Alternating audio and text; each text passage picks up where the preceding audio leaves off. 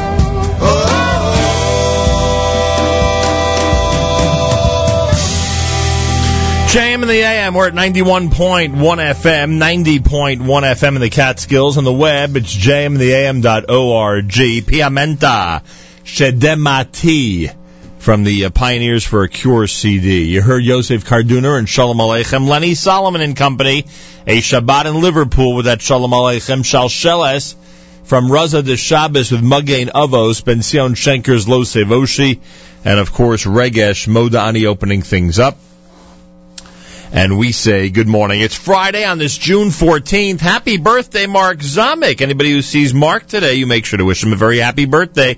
Sixth day in the month of Tammuz, the year 5773. Tufshinai and Gimel. It's Erev Shabbos Parshas Chukas with candle lighting time at 8.09 on this Erev Shabbos. Many synagogues begin earlier. Make sure you know when things start where you are. 8.09, the official start on this Erev Shabbos. Sunday is Father's Day. We say Mazal Tov to all the dads and grads out there during this season. 54 degrees outside, 86% humidity, winds in north at 17 miles an hour. Showers today with a high 73. I don't think it'll be as dominant as it was late last night. My gosh. Talk about a deluge. Um, showers early tonight with a low of 60. Tomorrow partly cloudy, a high temperature 79 degrees. Right now, Yerushalayim, Tel Aviv, Haifa, all at 81. Eilat at 91.1. We're at 54 in Jersey City as we say good morning at JM in the AM. Father's Day looks like uh, isolated thunderstorms in 77. So hopefully we'll make it through today with some good weather and maybe avoid those isolated thunderstorms. Weekly update coming up later on, 7:40 this morning Eastern Time. You'll hear me discuss with Malcolm Hoenlein some of the events of this week as we go through the current events and talk about this crazy world of ours. Rabbi Yudin at 8:15. I want to thank Mayer Fertig in advance. Mayer Fertig heard that I, uh, of course, have to be and want to be at the uh, second grade presentation today at Manhattan Day School, which begins in the nine o'clock hour and he heard that. He said he's coming in to make sure there's somebody here before 9 a.m. to take over for me when I have to leave. So a big thank you in advance to Mayer Fertig, who'll be wrapping up the show later on. And um, speaking of wrapping up the show, after we do wrap up the show, Naomi Nachman is going to be on with Table for Two. Big thank you to our friends at Gourmet Glatt out in Cedarhurst. Today she speaks with Daniel Gordon, host of the Thursday Night Stun Show. He will explain how the men's cook-off competition this Sunday night will be played out. We alluded to this yesterday, even though I wasn't supposed to. Uh, and I apologize for that. But but she and he, meaning uh, Naomi and Daniel, will explain how the men's cook-off competition, which includes people from our network, from our amazing JM in the AM family, uh, will work this coming Sunday night, and when you'll be able to hear it and see it later this week. It should be interesting. She'll also speak to pitmaster and award-winning chef Ari White. He'll give us a rundown on how the Long Island barbecue competition went. He was first place in the brisket division. the brisket, I like that.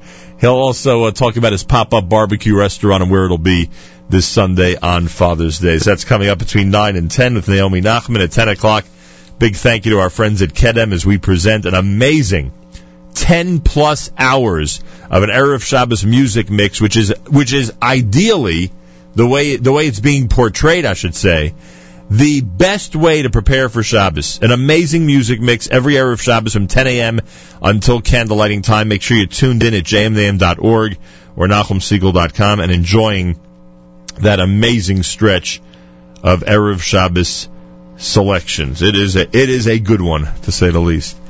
And uh, don't forget tomorrow night, Avrami with a brand new edition of Saturday Night Segal starting at 10 p.m. Eastern Time on the stream. Matis will continue the discussion about the men's cook-off competition uh, this coming Sunday on JM Sunday between 7 and 9 a.m. There's a lot happening, a lot going on. Make sure to um, uh, be tuned in constantly to jmam.org and, of course, to JM in the AM. Want to congratulate PC Guy. And if you look at my page on Facebook, you'll know exactly what I mean. PC Guy has been recognized by the Jerusalem Post in a really nice article. Again, if you go, oh, and I see Miriam Wallach has also uh, posted it. If you go to one of our pages on Facebook, you will see an article uh, which uh, features the PC Guy, our wonderful friend and somebody who is uh, so priceless to us, not just when we're in Israel and working there, where he uh, in advance does so much work before we get there, uh, but also when we're in the United States. I had a crisis earlier this week here with this PC. Who do I call first? The guy who's 6,000 miles away. It's pretty amazing. So uh, you'll see that article about PC Guy. Go to my uh, profile page on Facebook and you'll see exactly what I mean. 25 minutes before 7 o'clock. JM in the AM Friday. Plenty more coming up. Keep it here at 91.1 FM, 90.1 FM in the Catskills. Rockland County at 91.9 on the FM dial. And around the world on the web, jmintheam.org.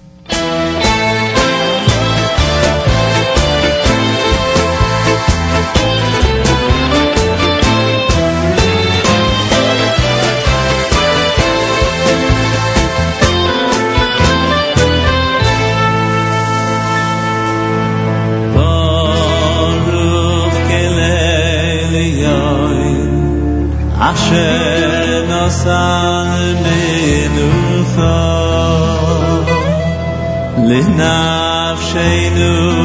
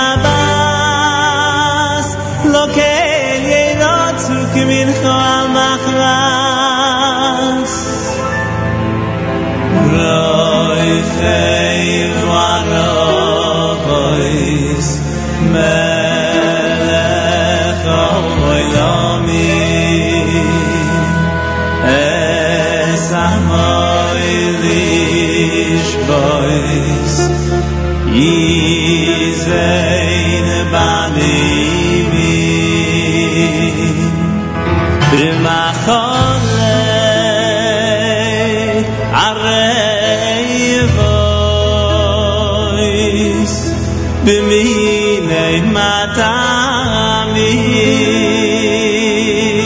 be mal bu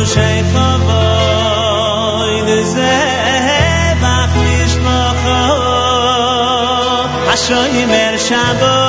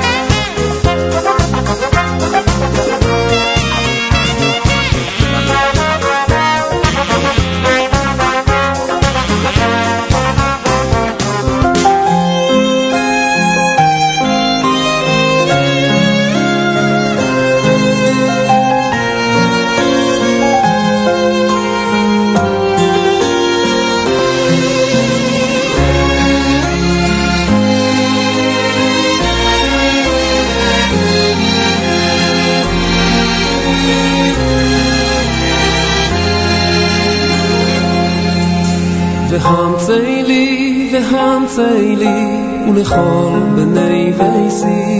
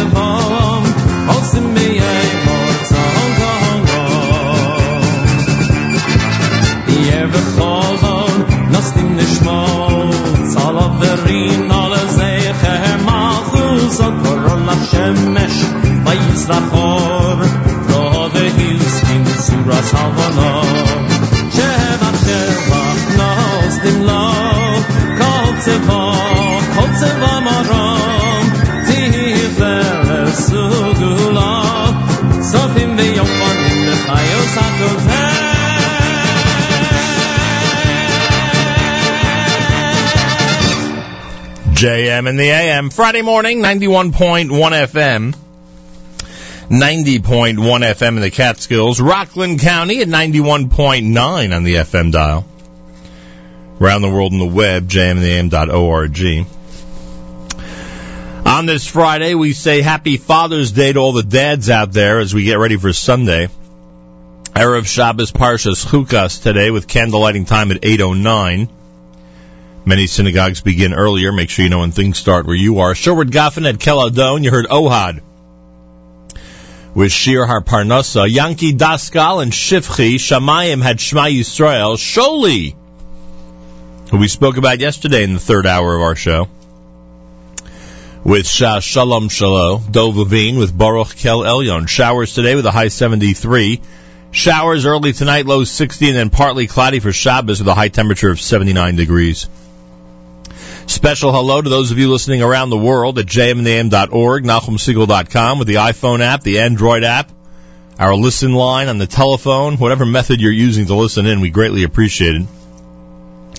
So we continue to get reaction from so many different places every single day. Reminder, we have amazing programming over the weekend, including uh, Saturday Night Segal with Avrami tomorrow night starting at 10 p.m. Eastern Time on the stream at jmnam.org. Matis hosts JM Sunday this coming Sunday. He will continue what Naomi Nachman is going to start coming up at 9 o'clock this morning, and that's a discussion about the men's cook-off competition, which happens this coming Sunday night and includes four members of the JM in the AM team. Uh, we'll give you details on how you could watch and listen to that competition next week. Um, next week. But it takes place. It'll be recorded and competed this coming Sunday night in Brooklyn, New York. And we are very much looking forward to it, I can tell you that much. So Matis will continue the discussion about that on JM Sunday between 7 and 9 Eastern Time. Do we have a JM in the AM every day of the week? We do. Sunday through Friday. Hey, Aryeh Kunstler visits us this Wednesday at JM in the AM. Aryeh Kunstler, who's in the uh, Belle Harbor concert. He's part of the uh, folks that are going to be helping to raise money for Belle Harbor, still suffering from Superstorm Sandy. Aryeh Kunstler with live music in our studio this coming Wednesday right here at JM in the AM. It's America's one and only Jewish Moments in the Morning Radio program, heard on listeners sponsored WFMU East Orange, WMFU Mount Hope, Rockland County at 91.9 FM, and around the world on the web, jmnam.org. Galit Sal in the background to our news from Israel coming up. Reminder, the 20th yahrzeit of Harav David Lifshitz is marked this coming Sunday with a uh, an Azkara at Yeshiva University in the official Beis Medrash up at Yeshiva University. The program starts at 9.30 this coming Sunday morning. Galei Tzal, Israel Army Radio, 2 p.m. newscast for a Friday next. Boker Tov from JMN. גלי צה"ל, השעה שתיים, כאן אהוד גרף עם מה שקורה עכשיו. שאול גנון, מייסד הבר נוער והחשוד הרביעי במסגרת חקירת הרצח, מכחיש כל קשר לפרשה. כתבתנו שרון פולבר שמעה אותו לפני זמן קצר עם שחרורו למעצר בית. מבקש להגיד שידוע לי שבזמן שהייתי במעצר הסתובבה חרושת שמועות זדונית וגם אינטרסנטית של בעלי עניין שונים אשר בינם לבין האמת אין כל קשר. בבוא העת שאוכל אני אתייחס אליהם בפירוט. מעצרי ושרבור שמי והפרשת הרצח של הבר נוער גרמו לי, למשפחתי ולחבריי נזק עצום. גנון, בן 49, שהיה גם מנהל הבר נוער בעת הרצח, חשוד כי ביצע מעשה סדום באחד החשודים בעת שהיה קטין ובשיבוש החקירה. מיכאל קרקוץ', מפקד נאצי בכיר ביחידה הכפופה לאס-אס, חי עד היום במינסוטה, ארצות הברית, והוא בן 94. כך עולה מתחקיר של סוכנות הידיעות AP. על פי התחקיר, קרקוץ' שיקר לרשויות ההגירה בארצות הברית מיד עם תום מלחמת העולם השנייה, והצליח לקבל אזרחות אמריקנית.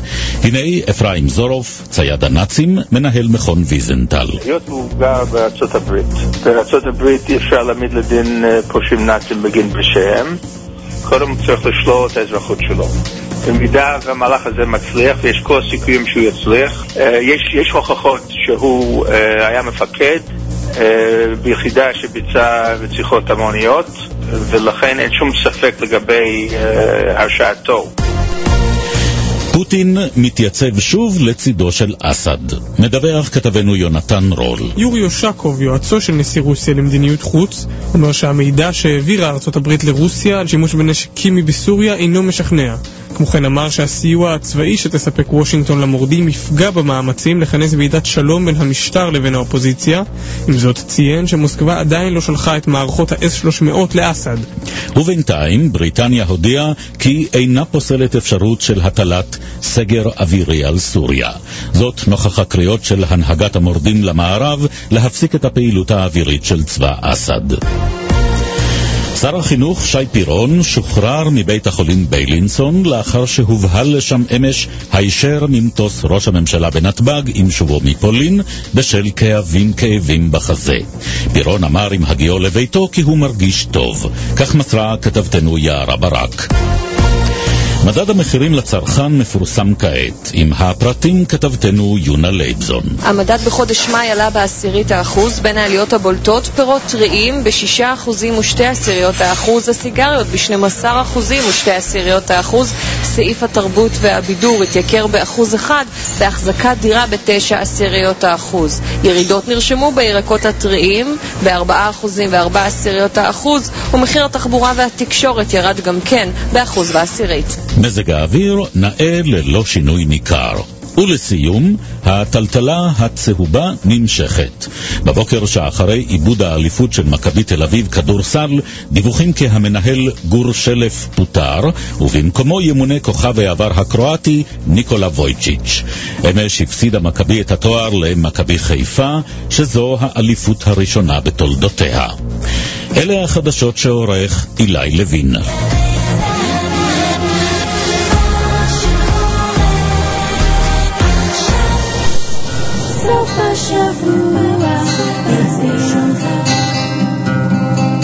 Hello, Carl.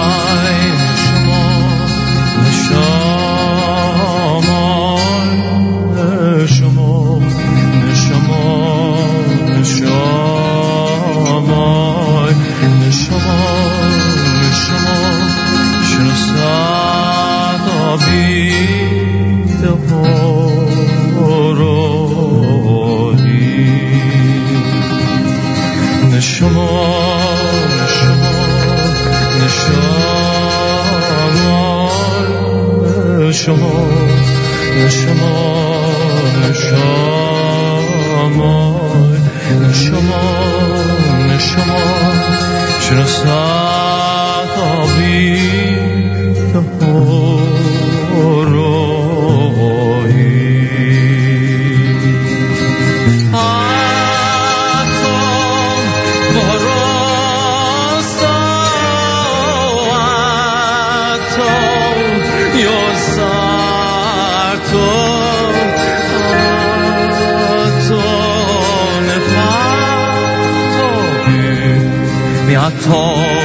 چشم را بکردی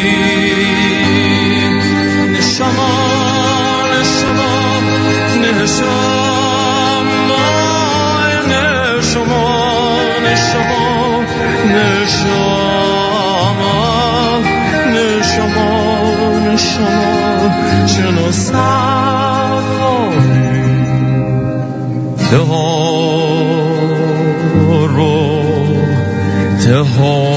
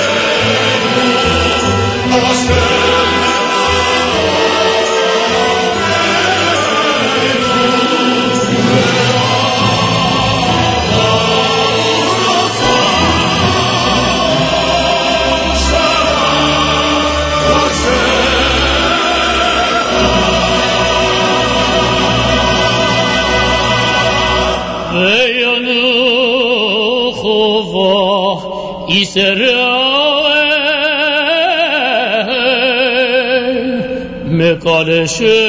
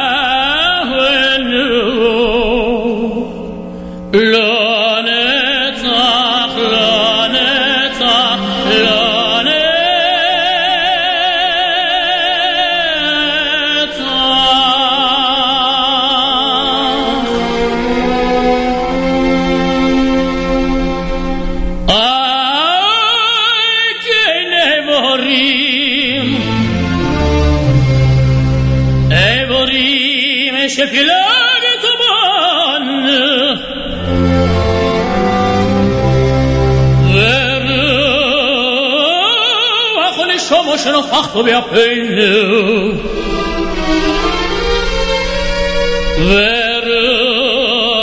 ורוח נשומו שנוכח פה באפינו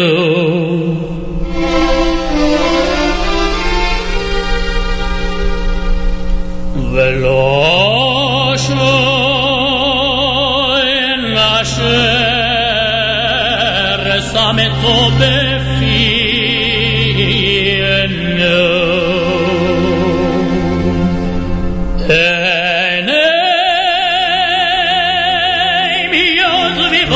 sabe cómo me paro, de me movía, de subía, que subía, me fue, si me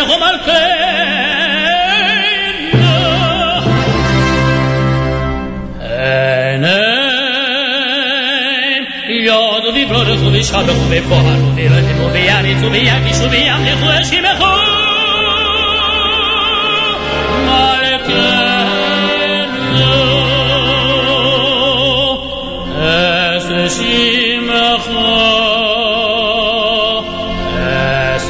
Kh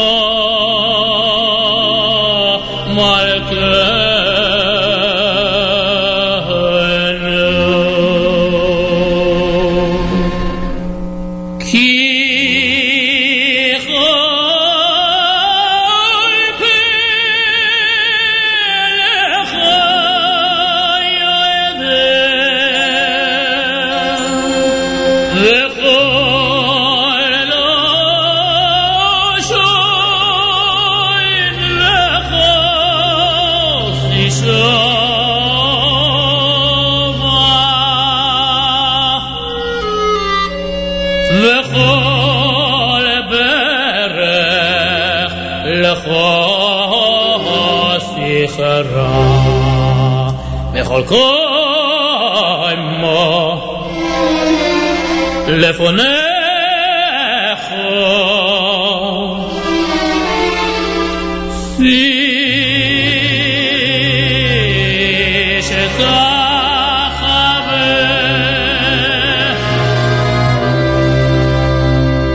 וכל הלב ובו הסירו הוא וכל הקרב וכל יושי זמרי שמר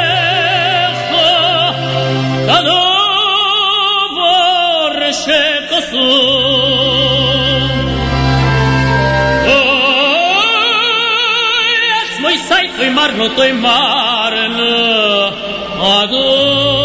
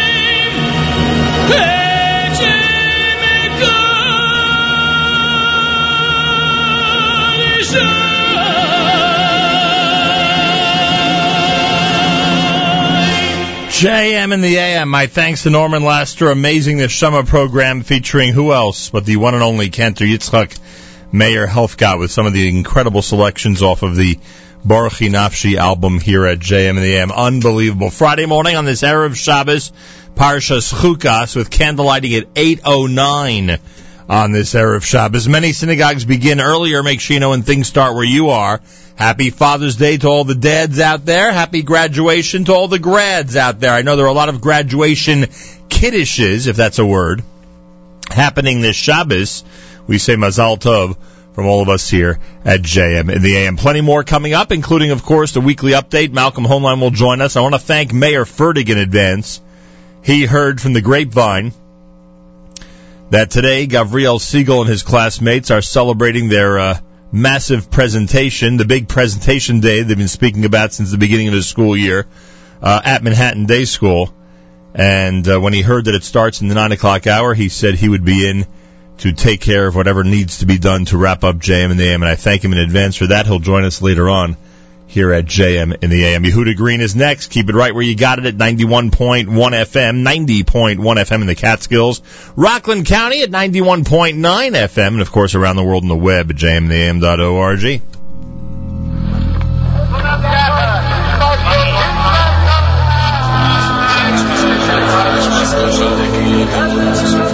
Thank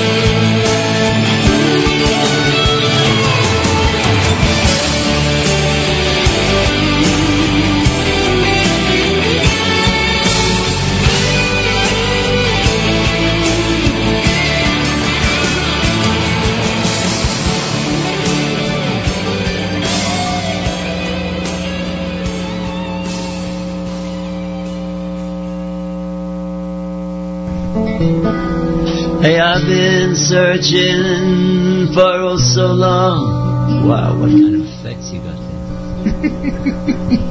When will we reach our city walls? Well, I raise up my eyes to the heavens above. Dear Lord, we will never despair. Well, if I could only tell you just how beautiful it was, holy mountain with the light of all ages.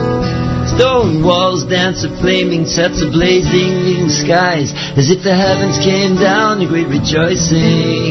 Well, if I could only tell you just how beautiful it is, like a mountain of, of all ages.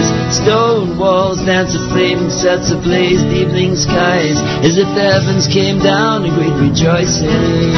Open up, mama, mama.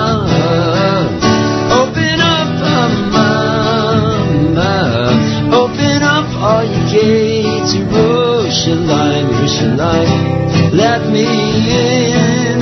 Open up all your gates, Jerusalem, Jerusalem. Let me in. Open up, mama, mama, mama. Open up, mama, mama, mama. Taking a walk through her ancient city streets to see what could be found there. Whether righteous of old, contemplating his name, drawing light from his highest abode. Well, if I could only tell you just how awesome it was, like an orchard of trees and sweet fruits. Well, the word of holiness was heard all around, and the song of his unity abounds. Well, if I could only tell you just how awesome it was, like an orchard of trees and sweet fruits. The word of holiness was heard all around, and the song of his unity abound.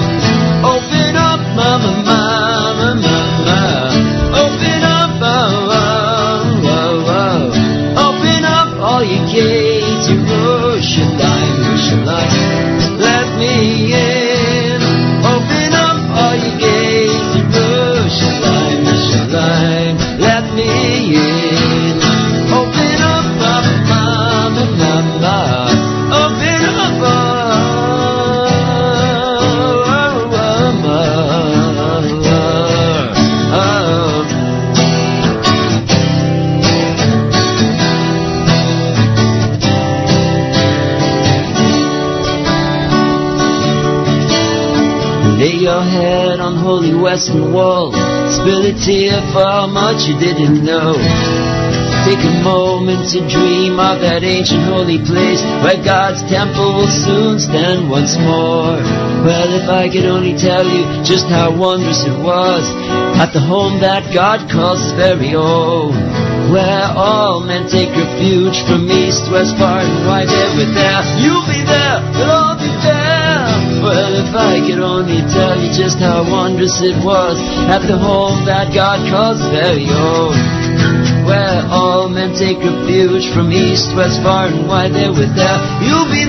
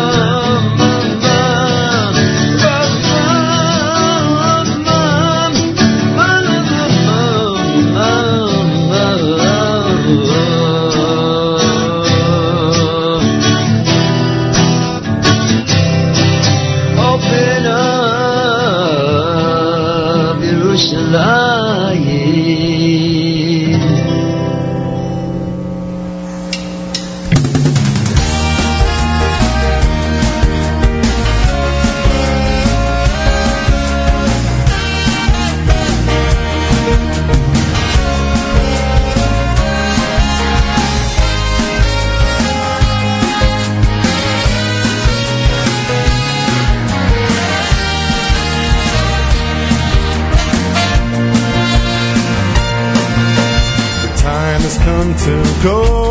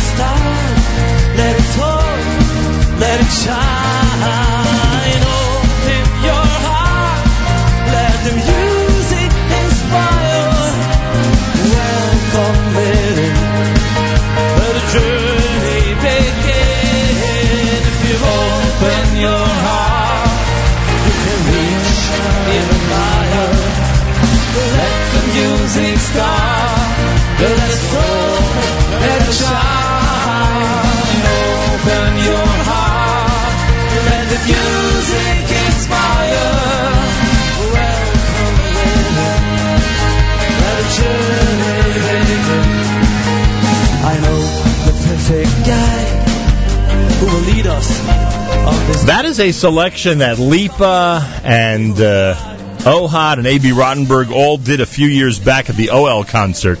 It is called Open Your Heart. Uh, before that, Chaim David from a JM in the AM live performance uh, from 2010 uh, called Pischuli. Before that, Shragee Gestetner with Oda Hashem and Yehuda Green had Nishmas to open up that set here at JM in the AM. Quarter before 8 o'clock. It's Friday on this 14th of June. Happy birthday, Mark Zamek. Mark is celebrating a birthday. Anybody who sees him today, you say happy birthday, Mark Zamek. He is the music director of jmintheam.org. So if you love the Erev Shabbos music stream or any of our other streams uh, all through the week, you make sure to uh, thank him and wish him a happy birthday. Erev Shabbos Parshas Chukas with candle lighting time at 8.09 on this Erev Shabbos. Sunday is Father's Day.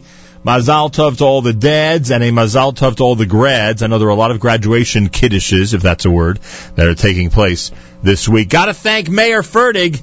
He heard that um, Gavriel Siegel has a massive second grade presentation and celebration going on at Manhattan Day School uh, in the nine o'clock hour this morning. So he insisted that I head out uh, at some point in the eight o'clock hour, and he'll be in to wrap up JM in the AM live and in person. And I thank him very, very much.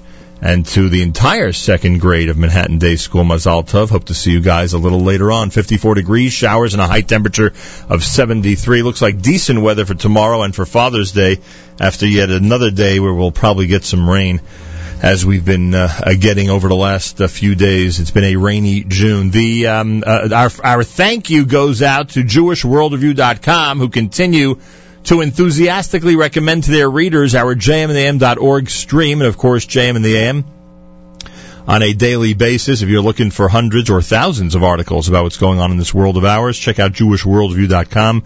You will be impressed, and you will be impressed just how much they continue to encourage people to listen to us, and we thank them for that. Malcolm Hoenlein is Executive Vice Chairman of the Conference of Presidents of Major American Jewish Organizations, joins us for the weekly update here on a Friday morning. Mr. Hoenlein, welcome back to JM in the AM. Thank you. I too have a celebration this morning when Shandy Dworkin, my granddaughter, gets her sitter, and last night Ephraim Stein, who graduated, and uh, so many simchas in the world. Unbelievable. Mazal Tov to you. Double Mazal Tov.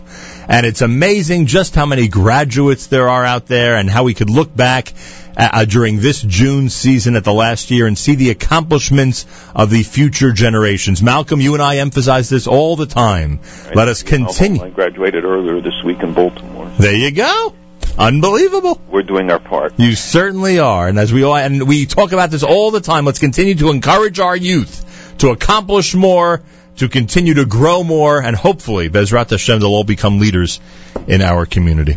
Um, so it, it's it's almost a weekly joke at this point. Not that there's anything funny about it, of course, but it it seems that there's always a report confirming some country confirming that in fact Syria is using chemical weapons against the rebels. Now the United States has confirmed in reports that we saw yesterday that chemical weapons has have been used, and a lot of scary stuff about this. Let's start with the U.S. reaction. Will there, in fact, be uh, arms and weapons sent from the United States to the rebels in Syria?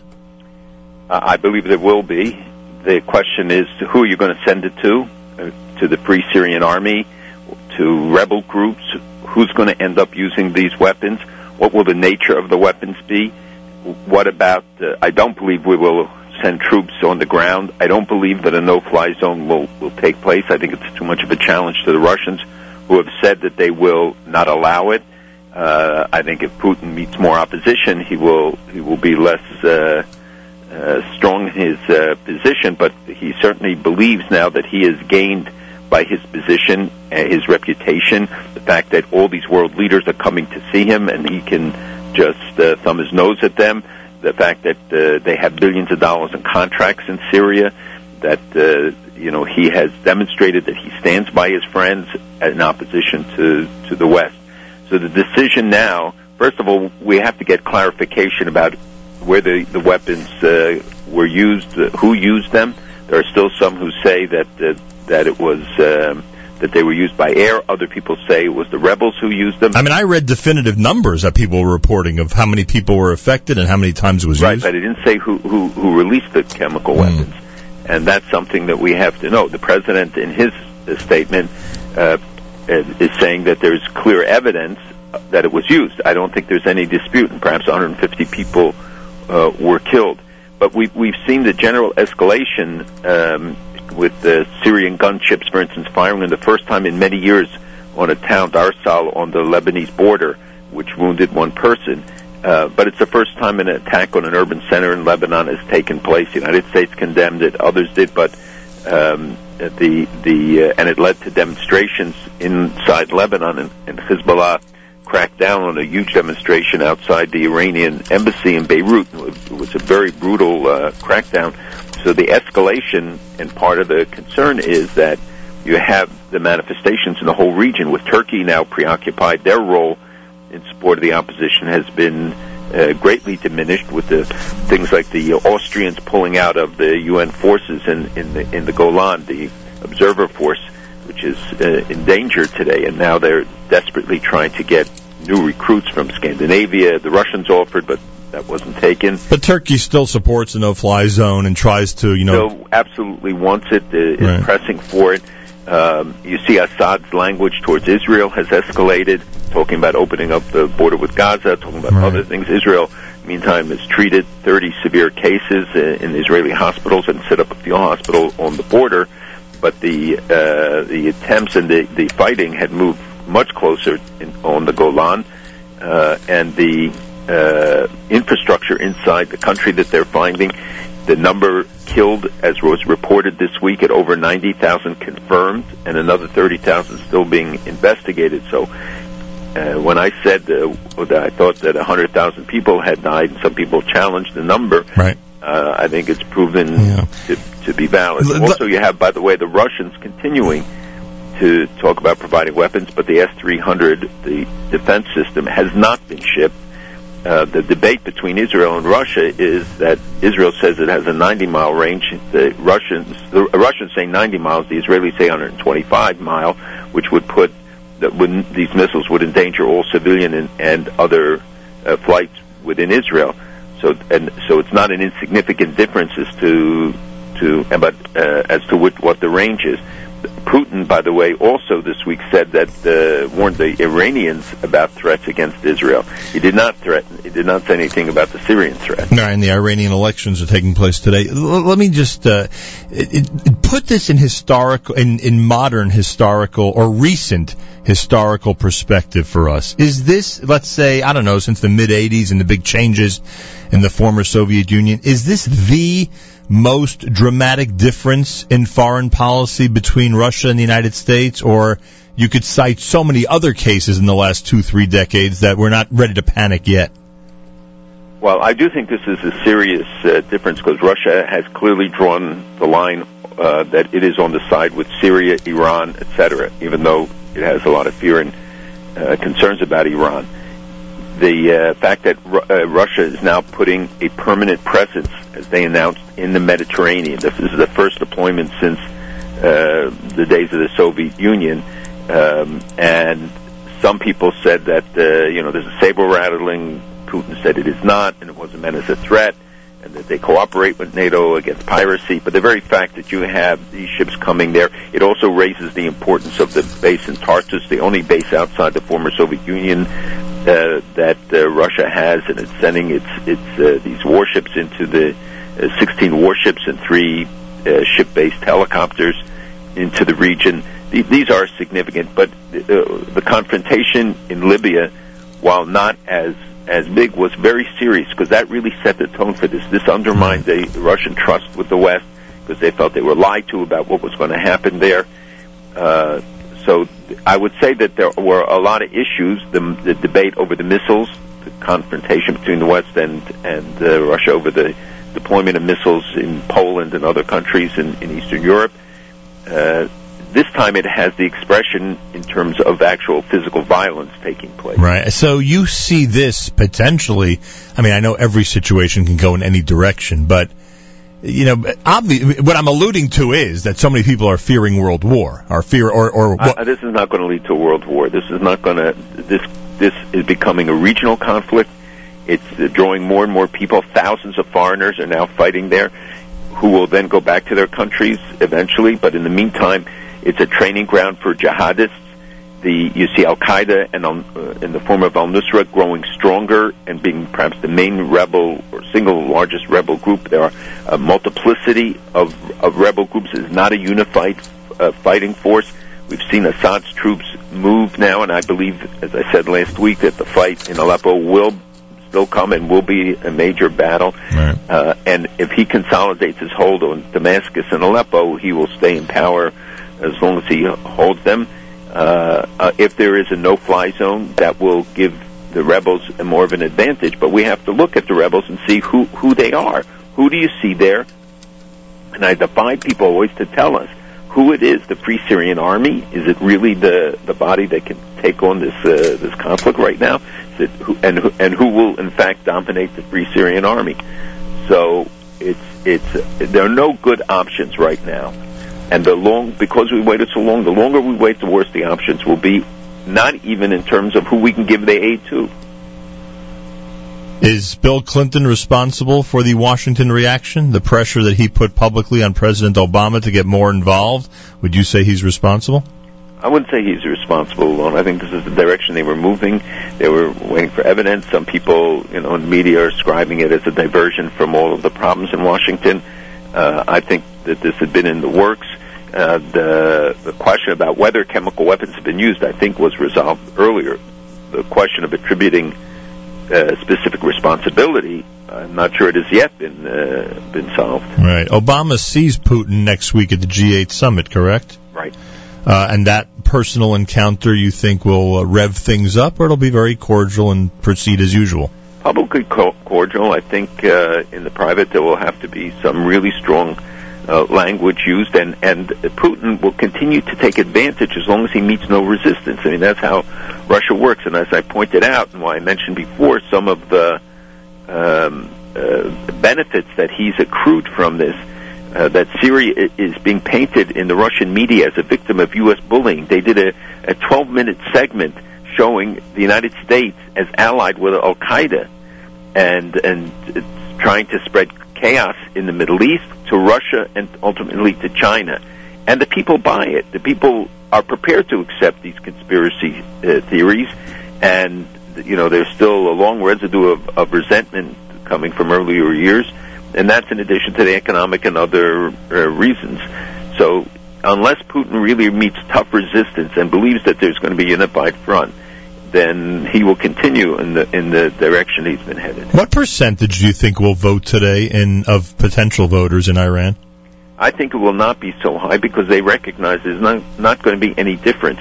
And uh, I I sometimes look at these media reports as if this election could go one way or the other between the the principalists and the and the um, uh, uh, the non-principalists, or they have other terms that they use um, to to describe those who are uh, more traditional tied to Khamenei and those who are less tied to Khamenei. That's the only difference um, uh, between them. You, there was a study done, and it showed that many of the top aides of Khamenei, many of the people who run the real government, uh, all share the obsession with the return of the Mahdi, the apocalyptic beliefs, the the uh, sometimes irrational views as as uh, they are described. So. You look at the candidates. There's nobody who's good. The question is who's a little less bad, or who's, you know, puts on a better front, saying that we have to put on that Ahmadinejad's presidency cost us in foreign standing, that they would help rectify it, but nobody says they're going to stop the program, and all of these guys were involved in the program uh, in, in one way or another, and you see the the, the escalation of the, the threats and the uh, actions that they they're taking. The jo- chairman of the Joint Chiefs of Staff of the U.S. said this week that this is a threat to U.S. national security, and it's important that he, he, he said it. Jalili, who is still the front runner and the guy that I've said all along, I think will will has the support of Khamenei and will win. Uh, you know, he, he he has said terrible things. He talks about destroying Israel, and Putin, in fact, reacted to that and said it's unacceptable when you threaten uh, Israel's existence. And we, you know, we're seeing the escalation of the uh, of sanctions, and even South Korea uh, joining. In the meantime, they're moving ahead, and and uh, I think Steinitz, Minister Steinitz, spoke about the fact that they have almost 200 kilos of 20% enriched uh, uranium, which means that they're very close to that red line that Netanyahu drew at the at the United Nations, and the escalation of uh, of Iran's role in uh, Syria. That if in fact Assad survives, Iran will be the big victor Right. Um, of its regional role. and the uh, it, it sounds like we ne- we have no need to even discuss the Iranian election next week. You've basically done the post-election analysis. well, it will be interesting to see two things. One, the turnout, as you as you mentioned, and where it is.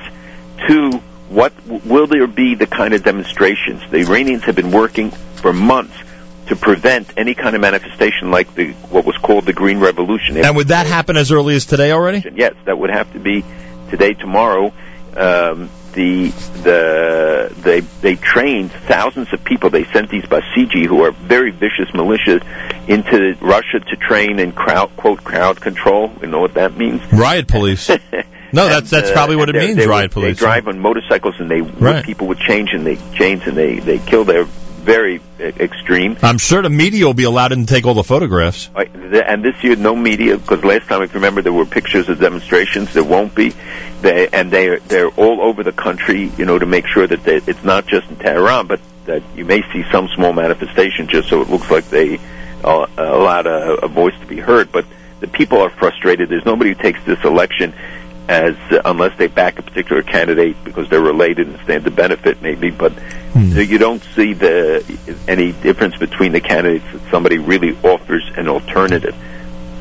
America's one and only Jewish Moments in the Morning radio program, heard on listeners sponsored WFMU East Orange, WMFU Mount Hope, Rockland County at 91.9 on the FM dial, around the world on the web, jmintheam.org, Malcolm Hoenlein on our telephone. It's the weekly update here at JM in the AM. I always get, I mean, not always, but often we, and last week was a good example. There are certain things in the news and people encourage me all week to ask you about it. They're curious about your opinion. This week, we got the following from a lot of listeners, and that is, in your opinion, is Edward Snowden a, a hero or a villain? He's not a hero. We can't have people who turn against their country. Um, you know, th- th- they did it with uh, the WikiLeaks guy. They tried to paint him initially as a hero. They're not heroes when they uh, conduct themselves in this way. If he wanted, if he had a legitimate issue, there were ways that he could have handled this uh, differently. Uh, there are people who think maybe he's a defector, maybe other things that time will tell. But I think it's a mistake for him to, to glorify people like him and to what he exposes and what he, he tells, uh, you know, also jeopardize the ability of the U.S. to, to fight terrorism. And when you say alternate means to bring this to light, I mean, could you give me an example how he? He could have gone to the Senate committees with the information. Believe me, there are a lot of senators and congressmen who would have been ready to take on this issue. And he would still be considered somebody who's, uh, you know, uh, who's exhibiting treasonous behavior. No. Oh, but you're not giving foreign powers uh, like China, uh, and supposedly they're still meeting with him and, and debriefing him about the challenges to of activities in, related to China or other countries. And in general, I mean, we spoke about this a drop last week. In general, this whole NSA thing, as we think about the uh, freedom issues, uh, um, uh, what America has stood for for over 200 years, and just protecting our basic rights, and knowing that the government could be anywhere. I know last week you said only, you know, cursory details about each email and different things are exposed. But has this, you know, a week later, changed your opinion at all? Well, I think that uh, there's there's two things that people uh, are are questioning, and and it undermines trust in the government if they had before, and that is the you know the confluence of all of these scandals breaking at one time, whether it's Benghazi or the IRS, IRS, which I think has very deep roots with people, uh, and now this. So people's trust. Look, I believe that you have to give government leeway in days like this, times like this, to to do extraordinary things to prevent terrorism because terrorism is a, an asymmetric war. They don't fight by rules. They're not fighting out in the open. It's it's uh, you know fighting hidden enemies who who use all sorts of means and uh, therefore. um and and we and because of the advance in, uh, in communications, electronic systems, etc., they can bypass traditional ways of of uh, capturing uh, spies or people engaged in terrorist activities. And uh, if you look in Israel, they they use these methods too. They prevented, as the prime minister said yesterday, five terrorist attacks and 30 kidnappings. Just I think this year. Yeah, I know, and, and we we've spoken about this before, but the, the the social libertarian in me, if there is such a thing in the Orthodox Jewish world, you know, always wonders about this whole 9/11 thing, and meaning that every time that there's a breach in someone's privacy, it seems like if you mention 9/11 or mention terrorism, okay, it, it makes the whole thing kosher. I think that's valid. I share that concern uh, honestly, and I think um, you know that there has to be a balance and, and controls, and the, that's why you need to you have the systems of checks and balances. But it seems that some things have run amok, and and that people have fallen down on the responsibility. It shouldn't take weeks to know. People, this all, all this information and these activities that we we read about and hear about. I mean, there has to be some way, and, and he he supposedly has much more information that that they can or will put out. We spoke about this yesterday with uh, Stephen Miller live in Israel. Formula One racing yesterday and today in Jerusalem. So, okay, we won't talk about the reaction of local residents. We all know what the reaction is. I go nuts if a movie's being filmed in my neighborhood and I can't move a block or two. Um, but what do you? Th- but he described it. He was a spokesperson for the mayor of Jerusalem at one time. So he described it as a tremendous boon for Jerusalem and for the world image of Israel. You agree or not? It is a boon. I mean, anything that shows normality, that shows Israel um, uh, offering all the opportunities for people who have interests in, in different areas, uh, the marathon, other things. It has to be done with sensitivity. It has to be done taking into account all of the considerations, whether it's environmental or safety or or sensitivities uh, of people. And in Jerusalem, the holy city, things have to be done the right way. But I don't think that that necessarily applies to, to Formula One racing, which is internationally, not necessarily in Borough Park or, or Monsey, you know, big sports, but but they it, around the world it has it, it has hundreds of millions of followers. Did you plan your trip to Israel for this week just to avoid the mess in Jerusalem today? I certainly would have. if you would have known about it in advance, huh? the PA is not happy with the Sharansky compromise at the Kotel HaMaaravi at the Western Wall. Do you think this is going to bring that entire project to a massive standstill? Well, it seems that uh, it, so far it, it, it hasn't gone very far, and um, you know they think the events last week being handled uh, more discreetly helped calm things down. Right. Um, That's true. We should point that out, by the way. Very good point. Because we, were, you and I, and everybody else was worried about what would happen last week. right. So thank God it ended up being uh, a lot calmer. Uh, but the, um, with the PA objection, forget about that. In terms of on the on the Jewish Israeli side, with the PA objection, there, there's no hope for it moving forward, right? Well, the PA objects to everything these days. Right. So I mean, know, they have a new prime minister. And by the way, this de facto East Jerusalem housing uh, stoppage, uh, the housing freeze, at least the you know what, what's being portrayed as one. No one has any real evidence that the prime minister is behaving in a specific way. But is is it in fact all the you know PA negotiations with Kerry coming in in and out of Jerusalem constantly over the last few months that's causing it? Well, he postponed the trip this time. We had said he was he was going for his fifth trip in four months, uh, and not only because he was diverted to to this on the Syrian issue and the talks supposedly to take place in Geneva, though I can't see what will come out of him. Um, uh, just as I don't see any prospect that his mission with the with the PA right now, if you look at at uh, what they've said and what they've done over the last uh, days, they talk about their worsening financial situation, yet they turned down four billion dollars that he offered, and they claim they now have four point two billion dollars in debt, both internal and external. Um, and he, they told Kerry that uh, Secretary Kerry, who offered it as an incentive and inducement over time to, to come to the talks, and Tony Blair was working on the arrangements, and they said, "Listen, we don't want your bribes. We don't want. We're not prepared to make any concessions." In fact, we see them escalating. Jibril Rajoub, a longtime, um, a longtime Palestinian uh, advocate and member of the Fatah Central Committee, uh, said very clearly, all of Israel's occupied territory. All of Israel. so that there's no disputing what uh, what they mean and what the intent is.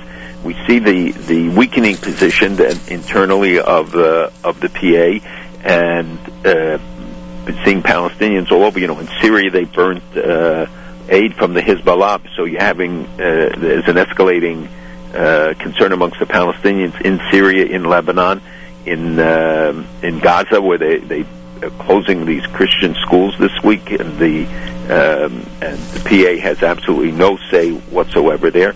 And Abbas goes about his business as if nothing is is happening, is um, makes declarations and talks about boycotts and, and BDS and, and other moves. By the way, one, one other thing I just have to mention in this regard, in Egypt, you know, in the past we talked about the horseman without a horse. If you, if you remember, with the Egyptians prepared during Ramadan, a TV series, and then the Syrians did one about baking matzah with blood and these graphic scenes. And because people during Ramadan sit and watch television at home because they're fasting, and then then when they eat at night, the families come together and they have television on, so they watch these programs uh, very widely and repeatedly. And it's not just in, in Egypt this year, which produced a show called Khaybar. Khaybar was the city where in 629 Muhammad uh, conquered the, the city and the, Jewish community that lived there. And some say it was the largest Jewish community at the time. Uh, certainly, it was the it was the only the major Jewish community in the Arabian Peninsula when Jews could still live there. And it, it, the Quran writes it, and people say that it's an evidence where he says that you can do certain things and then, you know, fake it in order to to dissuade your enemy and then conquer them and achieve your your end. But they have produced this Ramadan series called Khaybar, which depicts Jews in the most horrific ways. It's just pure anti-Semitism. People have seen it, and uh, you know, with whatever changes people think, and when they profess you know that they're not anti-Semitic and they're not this and they're not that. We see that the continuing diet of incitement uh, uh, there and in the PA, where they continue to honor martyrs, where they continue to to uh, pay tribute to those who killed Jews. and uh, no surprise there. And in terms of the Christians, because you just alluded to it, uh, do you meet with Christian leaders in Judea and Samaria? I mean, do you ever have encounters with them and, and hear the uh, the abuse and pain that they suffer at the hands of uh, the PA? Well, I meet Christian leaders from throughout the Middle East and uh, hear what they're suffering, uh, whether it's in Indonesia or Nigeria or Lebanon or Syria or Iraq or in Iran, uh, and, and um, in the PA territories and cities like Bethlehem, uh, where which is has a small Christian population left. Certainly in Gaza, where they they flee, and many want to come to to Israel and even Christians living under the PA who have moved into Jerusalem because they want their kids to go to Israeli schools and who want to be sure that if uh, a peace agreement is ever reached, they want to be on the Israeli side, not the Palestinian side. Right, that's something we should be briefing uh, Secretary of State Kerry about. But I guess he knows about it already, right? I guess he's heard. I would hope so. Finally, and uh, Mayer Fertig is standing by, and I thank him. He's going to be taking over here. Um, uh, give me your impressions, comment, overview of Israeli companies being sold for billions of dollars. Well, you're referring to Waze being the last uh, to be sold for uh, over a billion dollars, and others that are reported there are now uh, 800 uh, startups just in the Tel Aviv area, and Israel has the largest number of st- startups per capita, and second only to the U.S. on the on Nasdaq. And uh, every week I see these companies coming with the most amazing technology, the most amazing developments, young people who are developing, and because of the Army's programs, which encourages and, and is a sort of incubator itself, uh, I would just hope that the the jobs would stay in Israel. That even if they sell, certainly the R and D, even if not sometimes the manufacturing, but that too, wherever possible, because it, it, you know Israel can't just be the incubator that produces the idea, and then there's no long-term benefit from the fact that uh, hopefully some of the money will stay in Israel from all these guys who are getting paid off on their investments, which I think is And rumors continue that other companies are going to be. Uh, uh, s- Hello? Oh, I don't think that was us. I think that was on Malcolm's end. I don't think that was us at all. I didn't press anything. Holy cow. Um, maybe we'll try to get him back for a minute just to wish him a good Shabbos. Well, there you have it, folks. Our weekly update on this Friday morning, and um, every single Friday, you can uh, check out our weekly update right here at JM in the AM, 7:40 in the morning. And let's see if we can reconnect with Malcolm for a moment. And yeah, I, I I don't know what happened. I think it was on your end, but we didn't want to leave without wishing you a wonderful Shabbos. I, I, there was a zap, and then you were gone. I didn't know. Holy cow! I'll tell you. I thought it was, I thought it was something I said. Not at all. We will reconvene next week. Have a wonderful Shabbos and thank you. Have a good Shabbos. Malcolm Hoenlein is Executive Vice Chairman of the Conference of Presidents of Major American Jewish Organizations, joins us for the weekly update Fridays here at JM in the AM. Mayer Fertig, when he heard that Gavriel Segal needs his father up at the big second grade end of year presentation and celebration, he said, I will be here to take over and make sure you're there in the nine o'clock hour at Manhattan Day School. So I thank Mayer Fertig in advance and wish everybody a wonderful Shabbos. Uh, Mayer will introduce Rabbi Yudin, of course, in the next couple of minutes and then wrap things up at nine o'clock this morning and brief everybody about what's happening all day long at dot org. More coming up. Keep it at 91.1 FM, 90.1 FM in the Catskills, Rockland County at 91.9 FM, and around the world on the web at jmintheam.org.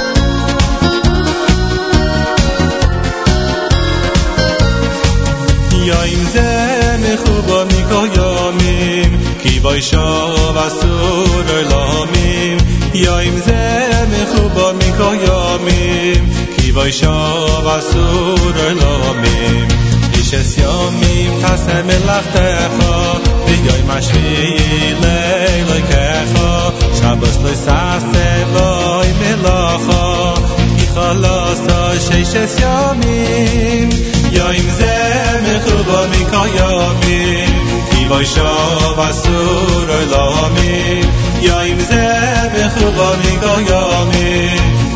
מכל יומים כי בישוב אסור עולמים רישיינו למקרא וקוידש שם שבוס וניים שבוס קוידש על כן כל איש ביינו יקדש על שתי לחם יפצו סימימים יום זה מחובה מכל יומים כי בישוב אסור עולמים יום זה מחובה מכל بajsova suroj lomim Echo mashmanim shisteim am takim Ki kagitim lechol boy deveikim Begelil boish lechem chukim Basar vidagim echo matamim Yoim ze mechubarim koyomim Ki bajsova suroj lomim Yoim ze mechubarim koyomim باشا و سور دامی. است سکل بای بی خلطا بی سباتا او بی رخت و است شمه لکه او یاشر را افتا ای بی رخ خوا می کلا امیم یا ایم زم خوبا می کلا امیم ای و سور دامی. یا ایم زم خوبا می boy show as to the love me asho my mistap in ki boy dai de gamor as mo lo khas to ru ki khale la as sa ya dai ki hu at or pe ya la ki ze me mi ki boy ze me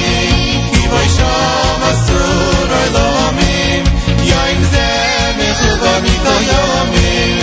כי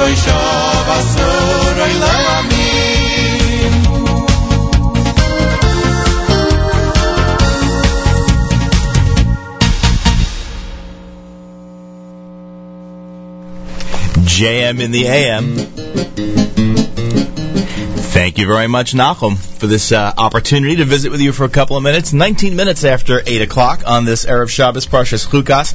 Candlelighting time 8.09. It's the 6th of Tammuz, the 14th of June. My name is Mayer Fertig, filling in for a few minutes for Nachum as he heads off to a Manhattan Day School in the second grade presentation.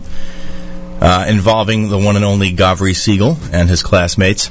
Anyway, at this time, each and every Erev Shabbos we bring to you, Rabbi Benjamin Yudin, spiritual leader of Congregation Shomrei Torah in Fair Lawn, New Jersey, to address the entire listening audience concerning the Torah portion of the week. Good morning, Rabbi Yudin. Good morning, good Erev Shabbos. Tomorrow we have the privilege of reading Parshas Chukas. Parshas Chukas contains three mitzvos, and they focus on the opening part of the parsha, namely that of the Para Aduma, the red heifer, which is the classic chok, chok being a law without a reason that we can understand, which is specifically employed to purify those individuals who have become ritually impure, who have become tamei by virtue of the fact that they have been under the same roof as a deceased, a dead body, or they have touched a dead body.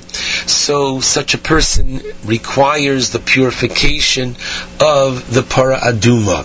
The three mitzvos in this parsha deal with this mitzvah. There is much more in this parsha. Immediately thereafter, we're told of the passing of Miriam and the fact that at that time there was no water for the people. And the next thing we have is the famous incident of Mei Mariva, Moshe and Aaron, instead of speaking to the rock, they hit the rock and they are not to lead Bnei Israel into Eretz Yisrael. You have as well in this week's parsha the passing of Aharon, and it is this that I'd like to speak about. The Torah tells us that when Aaron died, Vayiru Kol the entire assembly saw Kigava Aharon, that Aharon had died. Vayivku es Aaron shloshim yom. They mourned for Aaron literally 30 days. Kol Beis Yisrael, the entire house of Israel. And Rashi tells us why does the Torah use that expression here? Kol Beis Yisrael, the entire house of Israel, which it does not use in conjunction with the passing of Moshe and with the passing of Miriam as well. Why only by Aaron? Says Rashi, Anoshim v'Hanoshim, the men and the women mourned for Aaron. Lefish Aaron Rodev Shalom. Aaron literally was a pursuer of peace pursued peace. Umatil Ava bein Baale meriva. Aaron literally brought and restored love and friendship between those individuals who were quarreling, obeying ish ishto, as well as between husband and wife. And Rashi refers you to Avos, D'Rabbi Nassan, chapter 12, whereby we're taught the famous procedure that Aaron, who knew when two people were quarreling one with another, he would tell the white lie. He would go over to the first one and say, Oh, I have to tell you that the one with whom you're arguing feels so bad, just doesn't know how exactly to come back and tell you so, etc. Really wants to restore the friendship, misses you, etc. And he would go and tell the same quote white lie to the other one, and so the two of them would come to each other, and please God, there would be the restoration of friendship between them. And therefore, Aaron personifies, as we are taught in the first perik of Avos, Havimi Talmidov Shel Aaron. We are to be among the students and disciples of Aaron. We are to emulate his ways. We are to be an Ohev Shalom, not just a lover of peace, but a Rodev Shalom, a pursuer of peace. And interestingly, in his third volume of Harivna, Rav Yitzhak Zilberstein Shlita has the following interesting question. If unfortunately there is a situation whereby two individuals are stubborn and persist in retaining their machlokes, their quarrel between them, and neighbors and friends have attempted to resolve and bring peace between them. And each of these persons who are quarreling says, stop. Don't get involved. I don't want to make peace with that individual. What are the friends and those that care to do? Are they to listen and quote back off or are they to attempt even though each one is protesting, leave us alone, I don't want to restore friendship, what are they to do, the concerned community, about them? And Rav Zilberstein, interestingly, quotes from the Tiferes Yisrael and his commentary on the Mishnah in the first Perek, first Mishnah in Peah, more familiar to us because after we recite Birkas Torah every day, we say A, the pasuk of Yivarechacha, and then we quote the Mishnah from Peah, and then we quote after that the Gemara in Shabbos, Kuf Chav Zayin Amud Aleph. And there, Elu Dvarim, Peroseim Ba'olam Hazeh, these are the precepts for which a person enjoys the fruit in this world, but Vakeren, the principal reward is Kayemes lo la'olam haba, remains intact for him in the world to come. And the Mishnah then goes on to list Kibur Av Va'aim, literally honoring a parent. And the second one on the list is Gemilus Chasodim, acts of kindness. And then the Mishnah concludes, as we know, Bhavas Shalom Bein Adam Lechavero, literally the bringing back of peace between man and his fellow. The question that the Tiferes Yisrael asks is, wait a minute, is not Hava Shalom, Lechavero, is not the bringing of peace between individuals under the rubric and category of Gemilas Chasadim, why is there a separate listing? After all, Gemilas Chasadim, the doing of kind deeds, has many different subcategories underneath it. There are those which a person can do literally with his body, such as prika and te'ina, which is literally helping to load the animal, unload the animal, the doing hashavas aveda, restoring and returning a lost object, giving a person a loan, as well as, in this case here, using your mind and intelligence and good counsel to literally bring people back together. If so, why is there a separate listing for Hava'ah Shalom? It's already included. It is a Gemilus Chesed. And says the Tiferes Yisrael precisely for our situation. Namely, that even in a situation where both sides don't want to have Shalom, still you should try, and that's why he's Medayek. He looks carefully at the language of the Mishnah. The Mishnah doesn't say that we are to la'asos shalom bein adam lechavero, literally to respond to the request and to do and to make peace, but rather hava shalom, bring peace. You are to find the ways, literally, if need be, from rachok, trying from left field in all different ways to try to bring peace among individuals. So this is a exceedingly important point, and unfortunately, I'm afraid to say this, but most everyone listening unfortunately knows people, lo aleinu, sometimes parents and children, sometimes siblings, but individuals who unfortunately are machzik b'machlokes. Literally, they retain the quarrel and the argument and refuse to make shalom. We are to try to do just that.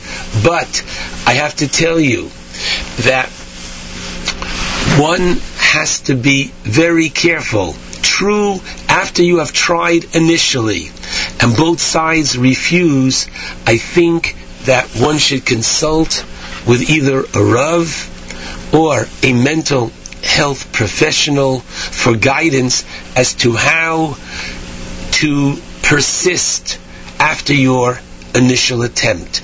Because sometimes a person can make matters worse even though their intentions are pure. But this is a very important lesson that the Torah is teaching us, Kol Beis Yisrael, that we are to try to emulate our own and to best of our ability to try to restore and bring peace among individuals. And that's why, interestingly, we find the following, that regarding machlokes, there are many people whose natural inclination and their instinct is to stay away, Mishnit Arain. I'm not getting involved. And sometimes by your refraining, you're only keeping it going. And therefore, there are times when even a little intervention on your part could be very effective. And the truth of the matter is, listen carefully, we conclude every Kaddish with Oseh Shalom Bimromav, He, HaKadosh Baruch Hu, who makes peace literally on high, Hu Yaseh Shalom Aleinu, may He please orchestrate peace among us. Now what is the peace that Hashem makes on high? You could say that after all, Shamayim, as Rashi tells us, is a contraction of what's up there in heavens, Eish Emayim, literally fire and water. So he who makes peace between the fire and water, which we can't necessarily understand and appreciate, he should please God bring peace down to us. But I think we can understand Oseh Shalom Bimromav is as follows, that Hashem is actually modeling for us. Why? Because he brings peace between din and rachamim, between literally the strict letter of the law and rachamim, which is compassion and mercy, which very often have to be blended between the two. Hashem Elokeinu, Hashem which is midas harachamim, and Elokim which is midas hadin, Hashem Echad, He is one. And we have to emulate as the 611th mitzvah tells us, V'alachta b'drachav, so we too have to understand that a person sometimes can be very right, al pi din, from the letter of the law you are right, but as he, HaKadosh Baruch Hu, brings shalom about by a fusion of din and rachamim, you too need to take this approach of infusing din with rachamim. The very important lesson that emerges from Parshas Chukas is the incredible responsibility we have of shalom. And I'm going to tell you a fascinating point which is mentioned in Maseches Kala in Perek HaShalom, that when Aaron HaKohen died, there were 80,000 children named Aaron that mourned for him. And the rabbis explain what was happening over here, and that is because there were couples who had marital issues even in the desert, and after Shalom was restored, the child that was born, they named Aaron. Now wait a second. 80,000 children. What does that mean? That Aaron was busy all the time as a marriage counselor, and our rabbis tell us no. Not literally did he have to counsel, but he was that role model. He was that personification of shalom. People saw him. People saw the way he acted, the way he acted towards others, the way he acted towards his wife Elisheva. This was a very important point, and therefore, as a result, people emulated him, and in his honor, they named their children in his honor. Finally, the Beis Hamikdash was to bring shalom into this world. The Gemara tells us in Brachos Yud Beis that when the Mishmar Hayotze, the watch that was leaving on Shabbos, how did they greet from the previous week? How did they greet the Kohanim that were entering into the Beis Hamikdash? They greeted them by saying, Mi sheshikein eshmo babayis hazeh, the one who literally caused his name to reside in this house, meaning in the Beis Hamikdash, hu yashkin beinechem, he should cause to dwell among you, ava v'achva v'shalom v'reyus, love, brotherhood, peace, and friendship. This is the ideal. It's not always easy, but this is something that we are to bakesh shalom viradfehu and pursue it. And I pray that we all learn this very important lesson of our own, of being the Ohev Shalom and Rodev Shalom. Shabbat Shalom to all.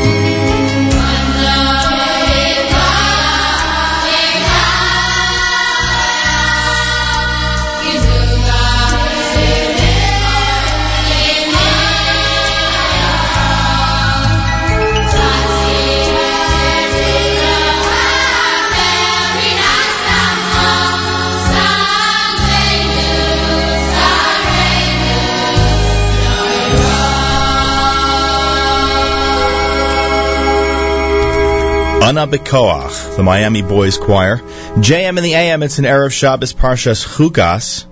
And uh, my name is Mayer Fertig, filling in for Nachum Segal for these last 18 minutes of this morning's edition of JM in the AM, this week's programming on on JM in the AM. Thank you so much for tuning in, everybody. Before uh, before Anna of course, Rabbi Benjamin Yudin. Thank you, Rabbi with, for the Torah portion of the week. It's Friday morning. It's the 14th of June, the 6th of Tammuz, and candlelighting time for the Erev Shabbos Parshas Chukas 809. This Sunday, Father's Day, and this Sunday, so many more graduations. It's hard to believe. Um, it's hard to believe how many young people, as Nachum mentioned earlier, are graduating, moving on to the next phase of their lives. It's very exciting. Of course, it happens every year, but when you yourself have an eighth grader graduating, Baruch Hashem, you uh, you start to think about it. It's amazing. I see on Facebook and uh, how many of my friends have eighth graders. Even more amazing, how many of my contemporaries have children graduating high school, Baruch Hashem, which is just. Uh, it's really remarkable. So, uh, Mazel Tov to uh, our own graduate, to David Fertig, who is graduating with his friends and his classmates this Sunday morning, Be'ezras Hashem, at uh, from RTMA, from the uh, Rav Teitz Mesivta Academy at the JEC in Elizabeth. And uh, Maz- Mazel Tov to them and to everybody, to every family and every graduate. And uh, just uh, enjoy the day and maybe be the beginning of uh, even bigger and better things to come. Coming up at 9 o'clock on the live stream, Table for Two with Naomi Nachman. Guest this week, Daniel Gordon, who is hosting uh, this coming week's uh, stunt show, the Thursday night edition of the Thursday night program on the Nachum Segal Network. Daniel will explain how the men's cook-off competition, which is being taped this Sunday evening, will be played out. He'll be joined by pitmaster and award-winning chef Ari White, who will give us a rundown on how the Long Island barbecue competition went. Uh, he took first place in the brisket division, you'll be glad to know. And uh, he'll also let us know where his pop-up barbecue restaurant will be this Sunday. That's, by the way, on Table for Two uh, with Naomi Nachman uh, this uh, this morning at 9 o'clock on the Nachum Segal Network on the live stream at jmintheam.org. Um, I should point out to you, uh, we uh, are excited to welcome Manischewitz as uh, among those being involved in uh, helping us to pull off the uh, cook-off competition um, that is coming up on the stunt show. So our thanks to Manischewitz for getting involved in that. Also, another event of in a much different vein for this Sunday that we want to tell you about. Um, Yeshiva University's Harav David Lifshitz, Zechel Livracha, the 20th Yahrzeit commemoration will be 9 a.m. Sunday morning in the official Beit Midrash on the YU's on YU's Wolf campus in Washington Heights. Our own Rabbi Yudin will be among the speakers. Other speakers from among uh, Rav Lifshitz's former Talmidim include Rabbi Moshe Weinberger. This is happening again at 9 o'clock at the Harry Fischel Beit Midrash at Zysman Hall at uh, 2540 Amsterdam Avenue in Manhattan. Collation at 9 o'clock, followed by the program at 9.30. And uh, again, that is marking the 20th yahrzeit of Rav David Lifshitz, Zecher Tzadik Livracha. And uh, if you are among his former Talmidim or uh, for other reasons, you will be sure to not want to miss that. It is 8:45 on a uh, Erev Shabbos, and let's continue with some music from P. Shnayim, Shalom Jacobs and Aryeh Perlman with Curry Bone.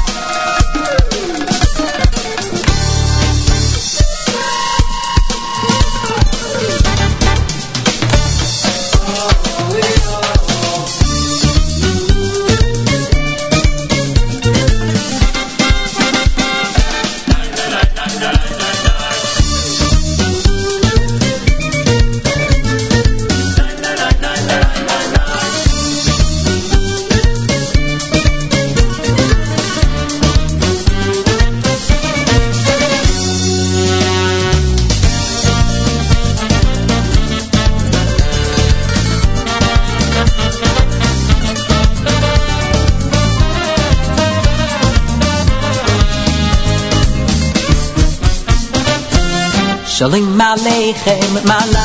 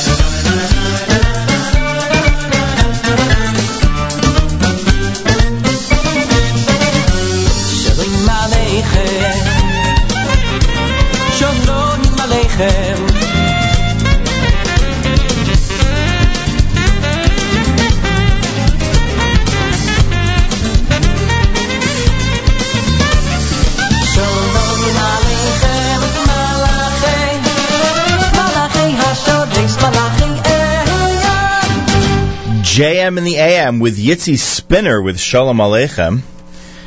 And uh, I actually heard Yitzi uh, perform with his band at a, at a wedding a couple of weeks ago at uh, Ellie and uh, Timmy Leibowitz's wedding, and I have to say he was great. Night, a different sound from a lot of the other bands out there, but really tight, really spare, really it was beautiful. Nice job by Yitzi Spinner, and that's from his album You and I. Before that, Kari Bone from P. Shnayim, Shalom Jacobs, and Aryeh Perlman, and Anna Bakoach from the Miami Boys Choir. Before that, uh, on an Erev Shabbos here at JM in the AM. Friday, June 14th, 2013, the 6th of Tammuz, Erev Shabbos Parshas Chukas, candlelighting Erev Shabbos Parshas Chukas, easy for me to say. Candlelighting time this uh, afternoon, 8.09, this evening I should say, in the New York area. Of course, it could be different in your community, so you'll be want, want to be sure to check that out. This Sunday is Father's Day. Happy, uh, happy day to all those fathers out there. And, um, it, uh, it's time now. It is time to say good Shabbos with Journeys at your Jewish Moments in the Morning radio program. Nachum is off uh, for this uh, half hour, this last half hour or 40 minutes of the show, enjoying the uh, production at the Manhattan Day School, the second grade. My name is Mayer Fertig, and uh, together it's time to say good Shabbos.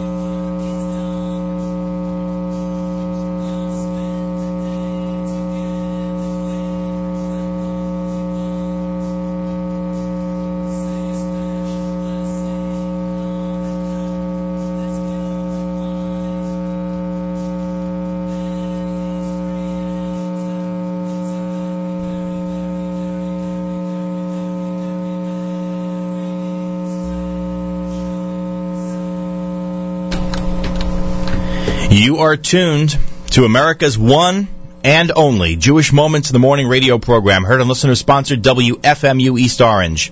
WMFU Mount Hope in Rockland County at 91.9 FM and around the world on jmintheam.org. And uh, it is it is time. We're done.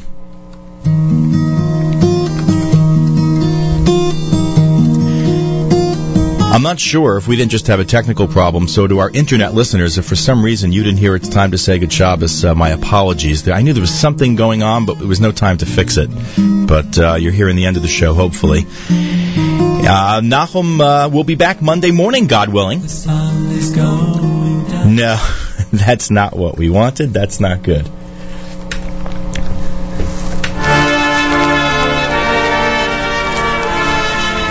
It is time. I don't know what happened with that, but my apologies for the technical problem. You see, he, he leaves for a half hour, and the whole thing just just goes up. Anyway, hopefully Nachum is enjoying uh, the uh, second grade production of Manhattan Day School, and uh, hopefully you have enjoyed the last 40 minutes or so, the last 45 minutes of JM in the AM, even though even though it didn't end quite perfectly. Um, coming up on the live stream in just a couple of moments, Table for Two with Naomi Nachman. Guest this week, Daniel Gordon, host of The Stunt Show, explaining how the men's cook-off competition is going to work, as well as pitmaster and award-winning chef Ari White, who will have a rundown on the Long Island barbecue competition that he took first place in in the brisket division, and let us know where his pop-up barbecue restaurant will be this Sunday. And our thanks to Manischewitz for uh, helping out with the Stunt Show cook-off. So Naomi Nachman next on jmintheam.org. I'm Mayer Fertig. Have a great Shabbos, everybody.